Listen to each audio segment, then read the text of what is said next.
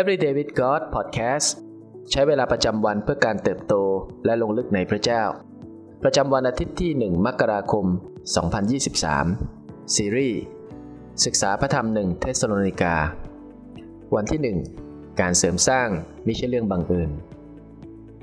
ในปัจจุบันข้อมูลข่าวสารเป็นเรื่องง่ายเพียงแค่ปลายนิ้ว เรารับข้อมูลต่างๆ เข้ามาในความคิด โดยใช้เวลาเพียงแค่ไม่กี่วินาที ไม่ว่าจะเป็นสูตรอาหาร สุดหรู หรือเคล็ดลับการออกกำลังกายให้มีประสิทธิภาพ แต่ด้วยข้อมูลเพียงอย่างเดียวนั้น ไม่อาจปรุงอาหารให้เรา หรือนำเราเข้าเส้นชัยในการวิ่งมาราธอนได้ ข้อมูลใด ๆ จะมีค่าก็ต่อเมื่อ ถูกนำลงไปสู่การลงมือทำหลักการเดียวกันนี้เป็นจริงในความสัมพันธ์ของเรากับพระเยซูด้วยเช่นเดียวกัน เราต้องอาศัยมากกว่าความรู้ในหัว เพื่อจะเปลี่ยนใจของเรา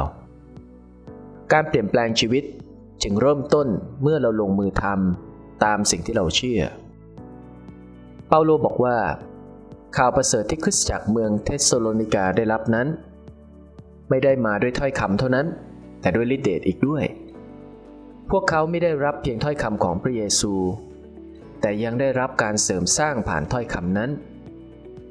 ข่าวประเสริฐของพระเยซู ได้เสริมสร้างผู้คนให้เปลี่ยนแปลงชีวิตอย่างเป็นรูปธรรม ซึ่งในหนึ่งเทสโลนิกาบทที่ 1 ข้อ1ถึง10 ได้พูดไว้ 4 ประการด้วยกัน ประการแรก เสริมสร้างให้บรรลุถึงการทรงเรียก คือให้รักกันและกัน และยืนหยัดในความหวัง ในข้อ 3 เปาโลบอกว่า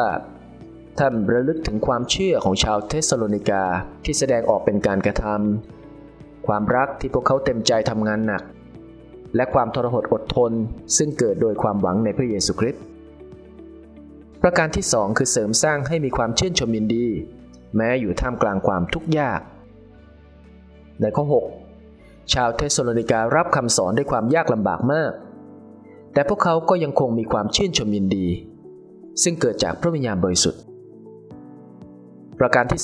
3 เสริมสร้างให้แบ่งปันความเชื่อไปยังคนต่างชาติ ในข้อที่ 8 ชาวเทสโลนิกาได้บอกเล่าคำสอนเรื่ององค์พระผู้เป็นเจ้า จนเรื่องลือออกไป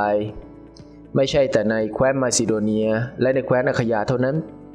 แต่ความเชื่อของพวกเขาได้เรื่องลือไปทุกแห่งหน จนเปาโลถึงกับไม่จำเป็นต้องพูดอะไรอีกเลย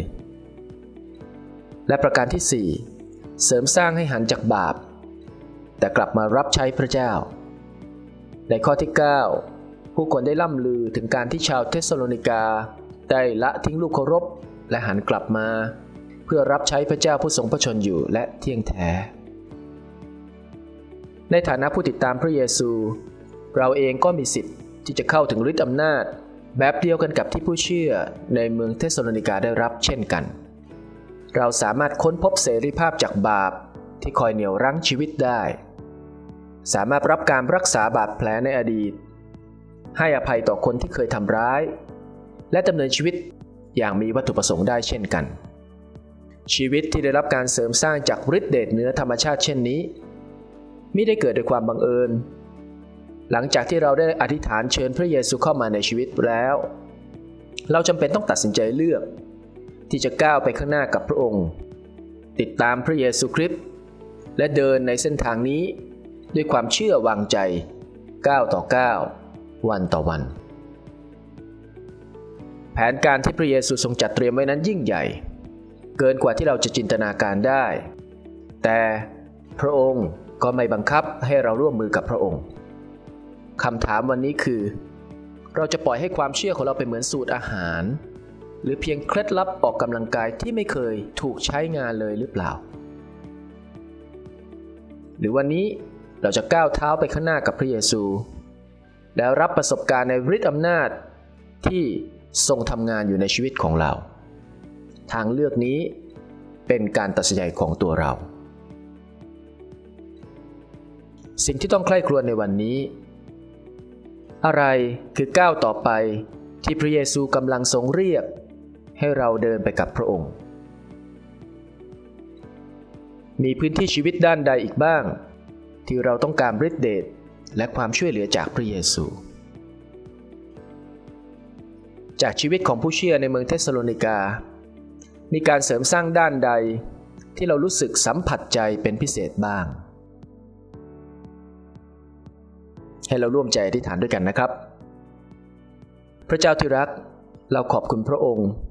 ผู้ทรงประทานพระองค์เอง เพื่อไถ่เราให้มีชีวิตใหม่ เราขอบพระคุณในความรัก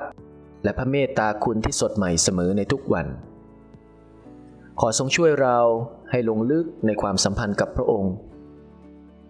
ขอทรงช่วยให้เราเปลี่ยนความรู้ในสมอง เพื่อกลายเป็นการกระทำและเป็นชีวิต เราขอตัดสินใจที่จะเริ่มต้นก้าวไปกับพระองค์ในทุกวันก้าวต่อก้าววันต่อวัน ขอทรงนำหน้า ส่งเสริมกำลังเรา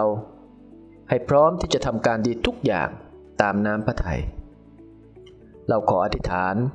ในนามพระเยซูเอเมน สุขสันต์ปีใหม่ 2023 กับพี่น้องทุกท่านนะครับ ขอพระเจ้าอวยพรตลอดปีข้างหน้าและตลอดไปครับ